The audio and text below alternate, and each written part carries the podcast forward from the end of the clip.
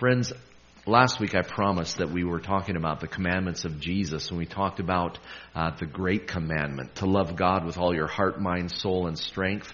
And then the next week we talked about uh, commandment to, uh, to to love one another. A new commandment I have given you to love one another. And I promised that next we were going to talk about the hard commandment to even love those who make themselves your enemy. Love your enemies. Jesus says, if you only love those who love you, what credit is that to you? Even the unbelievers do that.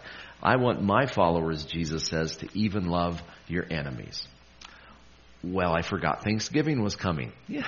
Yeah, I have to write these things down. So uh, today, of course, being Thanksgiving weekend, we turn our thoughts and hearts and minds and our activities as families, wherever possible, are able to get together and just be thankful for, as Stephen said earlier, all of God's blessings, even in difficult times. We want to just pause now and reflect on that, being thankful in tough times. This is our second COVID Thanksgiving.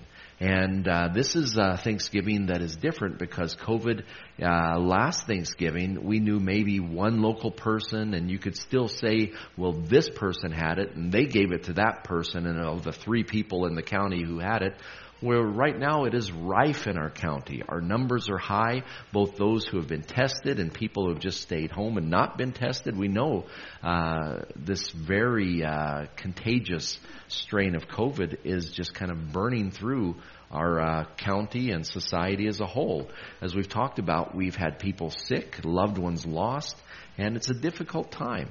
And uh, we want to reflect on that and the fact that even in the midst of this, God still desires us to be thankful. Not always grateful, because grateful is on the inside. Gratitude is an attitude. And we want to have that attitude throughout the year. But thanksgiving is the expression of the inner gratitude. And whether it be standing up when you don't like speaking in public, standing up in front of everybody in church and giving a testimony of gratitude and thanksgiving.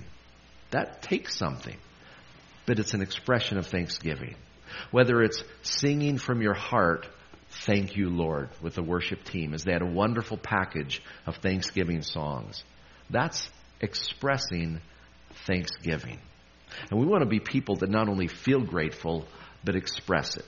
Not only this time of year where the society as a whole reminds ourselves to be thankful, but throughout the year because we recognize as followers of Jesus how much we have to be thankful for. It was not only a tough year because of the COVID pandemic and the restrictions and the illness, but as Ken referenced, it was difficult for our farmers, and we are an agriculture society here in a town and country ministry. It was a dry year, a difficult year, hailstorms and small yields. It was a challenge. But the book of Habakkuk ends with the prophet's prayer. One of the most beautiful passages in Scripture is the prayer of Habakkuk. And just before he finishes his prayer on a positive note, the prophet reflects on the fact that life is hard where he is living. And yet, despite the difficulties they face, he is not going to turn aside and lose heart. In Habakkuk chapter 3, beginning in verse 17, we read, Though the fig tree does not bud, and there are no grapes on the vines, though the olive crop fails and the fields produce no food, though there are no sheep in the pen and no cattle in the stalls, yet I will rejoice in the Lord. I will be joyful in God my Savior. Being thankful in hard times. Is that just an Old Testament concept, or do we see it for God's people today, followers of Jesus? I believe we do. In fact, I've called today's message in all things. Because we find that phrase in Scripture again and again, in all things, in all circumstances. And one of the things we're told to do in all circumstances is to be thankful. To have a joy that circumstances can't touch. I'm not telling you as your pastor to be happy every day happiness is kind of connected to my blood sugar level. I can be so happy after I'm reflecting on the wonderful Thanksgiving dinner A little sleepy maybe from the turkey, but happy. But when I'm hungry, I'm not so happy. Joy is something completely different. Joy is that sense of well-being because you are known and loved by the God who created you. And He showed you how much He loved you as He sent His Son to take your sin and pay the price on the cross. That through faith in Him, you could live with Him forever, be adopted into His own family. The gospel is all good news. And followers of Jesus have a joy that circumstance cannot touch. So we choose to be thankful in good times and hard times. Just to go through that quickly, a number of familiar passages that we know to encourage you this morning on your Thanksgiving weekend. The first is that in all things, our thankfulness is rooted in God's character. Our thankfulness is not dependent on the quality of the crop, whether it be a bumper crop. Our thankfulness is because we are related by faith to Jesus. We are heirs and co heirs with Jesus. Through faith in Christ, adopted into God's family, precious to Him, loved. And the God who loves you is not capricious, is not changing constantly. You read the faith of the ancients, people like the, the Greeks and the Romans, who their myths told of gods who uh, cared about them one minute and hated them the next. And you could never know them or trust them, and you lived a life of fear and uncertainty. But the Bible reveals that the Creator, the true God, doesn't change. He is faithful and loving, and His care never ends. Oh, I love the Psalm 100. I want to read the whole psalm for you today because it speaks of the character of God and how God's character leads to thanksgiving and worship. Psalm 100 tells us, Shout for joy to the Lord, all the earth. Worship the Lord with gladness. Come before him with joyful songs. Know that the Lord is God. It is he who made us, and we are his. We are his people, the sheep of his pasture. Enter his gates with thanksgiving and his courts with praise. Give thanks to him and praise his name, for the Lord is good and his love endures forever. His faithfulness continues through all generation. The God that you know and love and knows and loves you, He is good, He is loving, He is faithful. He knows you and cares about you. That's the God that we know He is strong, He is good, He is loving, He is faithful. That's our God. And because of that, we can rejoice and be thankful in all circumstances. I love to quote my brothers and sisters, present and past, who uh, have an insight into passages of Scripture. One of those men I have a quote today is A.W. Pink. Arthur Pink uh, was uh, from Scotland. I'll read it off the screen if we can bring Arthur up there. There he is. A.W. Pink. Early in the last century, from man from Scotland, he was caught up in the spiritualist movement. You know, with mediums, talking to the dead.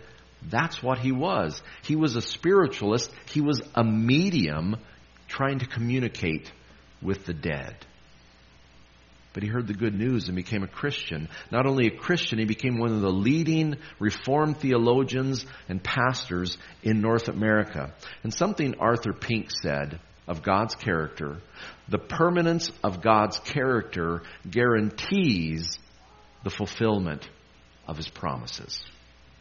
God makes a promise to you based on his love for you, based on his character, because God can promise or swear on nothing but himself. You can count on it because he is faithful in his character. Our holy, loving God will never change on us. So we are thankful because of the character of God. This thankfulness now can be approached and be communicated in all situations. We can give thanks in all things. All things. As Stephen said, I'm thankful for COVID. I think you actually meant you're thankful in COVID. You know, we, you know actually COVID, yeah, I'm, I'm a big fan of that little virus. No, we're not. But we're thankful for what God can accomplish even in the midst of those hard times. Giving thanks in all things. As 1 Thessalonians, the Apostle Paul writes, chapter 5, beginning in verse 16. Love these little verses. When you had to memorize verses, these were my favorites because little two word verses got full credit for them. First, be joyful always. Verse 17, pray continually. Verse 18, give thanks in all circumstances. For this is God's will for you in Christ Jesus.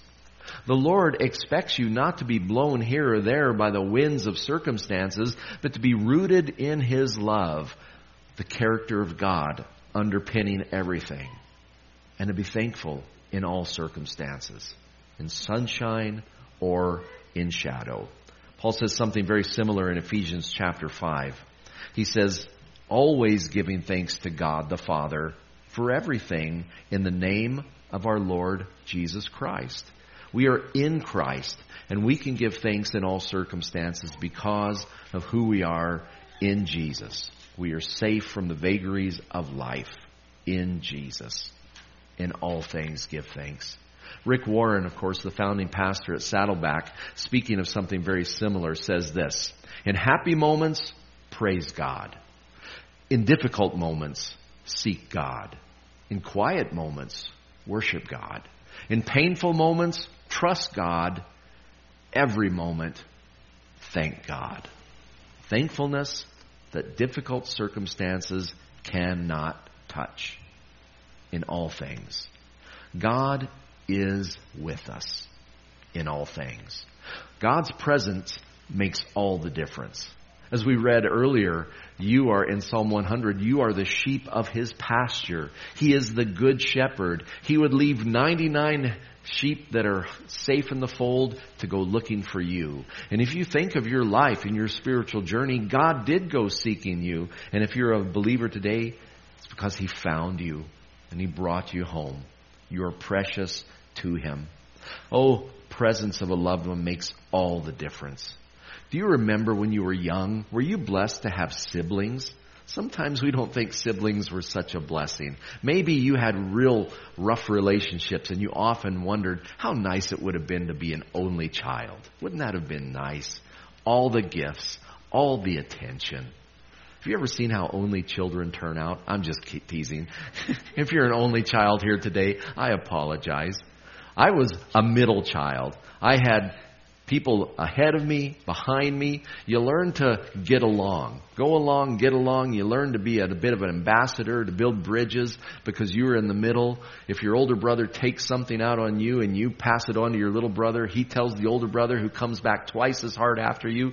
You got to be careful with siblings. But the great blessing is when you were in those years, I don't know, they start different for different kids, but I remember from about six to about eight, I didn't like to be alone at night. If I woke up at night, I could hear coyotes howling or something, a thump in the night, I would lay there afraid. Something was out there in the dark. And if you're alone, that is terrible. You hide under your covers until the air gets so stale you almost pass out. I was blessed to always have a brother in the room with me. When I was in those real scaredy cat years, my big brother he was older and stronger than me. In fact, he was nine or ten years old. Nothing could hurt him. At least I thought. And so I would sneak out of my bed where the monsters could get me, and I'd pull the covers out of the end of his bed and creep under there and, you know, be right by his feet. And I knew I was safe because I was in bed with him. After he moved out, well, then my little brother moved in. And, you know, I wondered if I'd ever get a room of my own. For about 15 minutes, I had a room of my own then off to Bible school, and a roommate, a roommate to keep you company. I left that setting to get married, and have had a roommate ever since for 40 years. Isn't that something?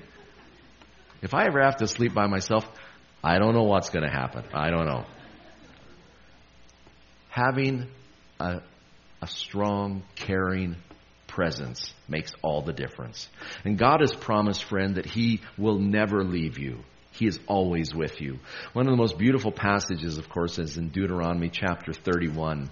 The Song of Moses is he's passing on the care of the people to Joshua. He is told to be strong and courageous, do not be afraid or terrified because of them. For the Lord your God goes with you. He will never leave you nor forsake you. That's what Jesus said. The Great Commission. And behold, I will be with you always to the very end of the age. Right to the end. And when you get to the end of this life, Jesus will take your hand and bring you home. If I go to prepare a place for you, I will come back and take you to be with me. You will never be left alone. Oh, God's presence makes all the difference. The most familiar psalm in Scripture, Psalm 23, the shepherd psalm, speaks of that very thing in the dark valleys of life. Even though I walk through the valley of the shadow of death, I will fear no evil, for you are with me. Your rod and your staff, they comfort me. God is with us. That's the precious story of Emmanuel. God sent Jesus and said one of his names will be Emmanuel, God with us, to send us this precious message. Well, friends, because of his presence in those difficult times, we have a peace. We are freed from fear and anxiety. Oh, I know we struggle. In our weak moments, we'll still be anxious, especially when it's care for a loved one, a child, a grandchild, a spouse, loved ones who are sick or facing trouble in their lives. We'll still be anxious, but we don't need to be. We can have peace by handing it all over to the God who cares, who's with us. Peace can be ours in all things if we give our hearts to God. Philippians chapter 4 speaks of this incredible peace that is so difficult for the world to understand. How can that be true? But Philippians 4 says, Do not be anxious about anything, but in everything, by prayer and petition, with thanksgiving, present your requests to God. And the peace of God, which transcends all understanding, will guard your hearts and your minds in Christ Jesus. I'm glad God guards both our hearts and minds with the peace that passes understanding because sometimes I will know I will know that I don't need to be anxious, but my heart won't agree with my head, and I'll still be afraid. But God, in His presence, giving us His peace, His Spirit, the Comforter, comes to us, and He guards our heart and our mind. We have that peace that passes all understanding. Speaking of the mind, the prophet Isaiah once told us to keep our mind focused on the Lord. When things get hard, look for Jesus. Look for Jesus in every situation. Isaiah 26, beginning in verse 3, we read, You will keep in perfect peace him whose mind is steadfast because he trusts in you. Who are you trusting today? Who are you trusting? In the time of COVID, do we trust our, our own research we do? Do we trust medical science? Do we trust this, that? People are disagreeing all around us. I want to encourage you, first and foremost, put your trust in the Lord. Whatever you do, make sure your primary trust is always in God. And He will lead you and guide you, watch over and protect you. He will be with you in every situation.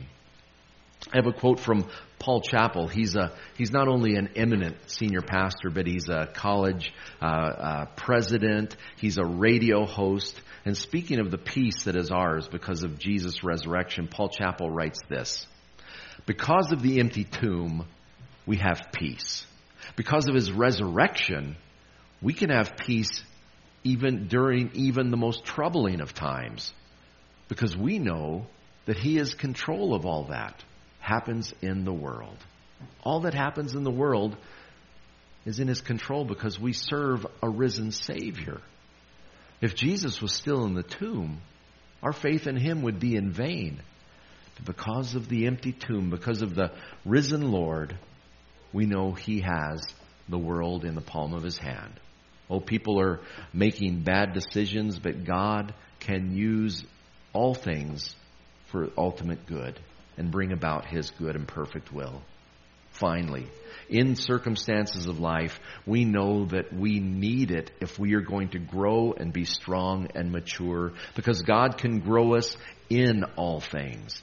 Even those difficult circumstances can exercise our faith. If everything only goes well, we never need to grow strong. We never do. But God allows even the difficult things to play an important role in your life, not only as an individual, as a person, mentally, emotionally, physically. Difficult things make us stronger, but spiritually, they do the same thing. That's the truth of that often memorized passage, Romans 8:28. And we know that in all things, there's that phrase again, in all things God works for the good of those who love him, who've been called according to his purpose. I'm just going to continue reading. For those he foreknew, he predestined to be conformed to the likeness of his Son. God's will is for us to be like Jesus to be conformed to his likeness. And you can't become more like Jesus apart from the difficult challenges of life. That's why Apostle, or James, as he writes in James 1, that we could, should consider it joyfully when we face trials and tribulations and difficult circumstances, knowing that the Lord is working in us to make us more like Jesus and to bring us to maturity. James writes in James chapter 1 Consider it pure joy, my brothers, whenever you face trials of many kinds, because you know that the testing of your faith develops perseverance. And perseverance must finish its work so that you may be mature and complete, not lacking in anything. Somebody who knows the reality of God growing us to be like Jesus through difficult circumstances was the famous missionary, writer, speaker, author Elisabeth Elliot. After losing her husband to the Auca Indians in South America as the missionaries were massacred, later in life she remarried, and I heard her speak at college once as Elisabeth Elliot Gren. Elisabeth Elliot, speaking of this growth in our lives in difficult circumstances, writes this profound thing. She says, Our vision is so limited, we can hardly imagine a love that does not show itself in protection from suffering. The love of God did not protect his own son. He will not necessarily protect us, not from anything it takes to make us like his son. A lot of hammering and chiseling and purifying by fire will have to go into the process. He loves you too much to protect you from those difficult things that will make you more like Jesus. So, friends, this weekend, reflect not only on the good things to be thankful for, the love of God, the love of your family, your neighbors, your community, but think of the hard things that God has allowed to mold you and make you more like Jesus. Don't begrudge them. Give thanks for them. Let's join our hearts together as we close in prayer. Heavenly Father, Lord, it sometimes seems interesting how Thanksgiving falls on the calendar. In a good year, oh, we can pile up produce from the garden and rejoice in bumper crops, for this is the season of harvest. But in some years, Lord, the harvest is scarce, or not at all. And yet you have still called your people to give thanks and to rejoice. For we have a joy that cannot be shaken by circumstances. Lord, we know that that joy is rooted in the character of a loving God, that you are faithful and you are strong and you are good. And so when hard things come into our lives, Father, your word reveals that it's for our own good, that it grows us and strengthens us and makes us more like Jesus. Lord, we think of those, especially in our community and friends and family who have lost loved ones during the pandemic. Perhaps for some, this will be a Thanksgiving season with an empty seat at the dinner table. Lord, in an empty space in their hearts. Lord, only you can fill that spot by your Spirit. as the Comforter comes.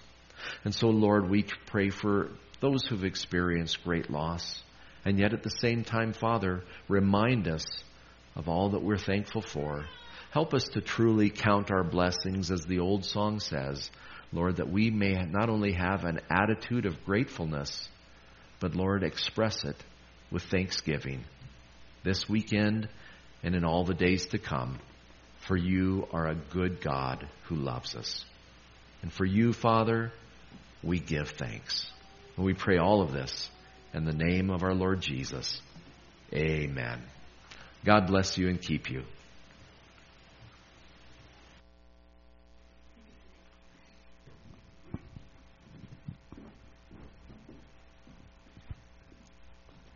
Well, not only is it Thanksgiving weekend, but it's Pastoral Appreciation Sunday. So, uh, did you know that, Pastor Al? So, happy Pastor Day and happy Thanksgiving. And I have a couple cards for you that June Holler made, and uh, something in there that will turn you from hangry to maybe happy. And also, um, I just want to read this. If you leave church saying, What a fantastic preacher, then that preacher has failed. A fantastic preacher would have you leaving church saying, What an amazing God! God is so glorious. How wonderful it is that God has revealed himself through his word. So the best compliment we can give you is we believe that God is awesome. Thank you so much. Oh, we also have a little video.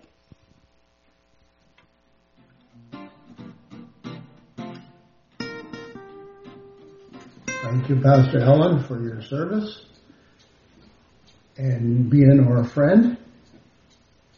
Uh, in the first year that we were here in Trochu, we had a tragic death of a grandson, and you came and felt our pain with us. And a few years later, I was trying to help grandson with ancestry, and uh, I needed some technical help. So who did I go see? By Pastor Ellen. And I was really surprised of how much he knew about the Mennonite heritage and how the Queen of Russia had fought in Mennonite farmers to serve her. I also really appreciate the way you respected and treated Fred.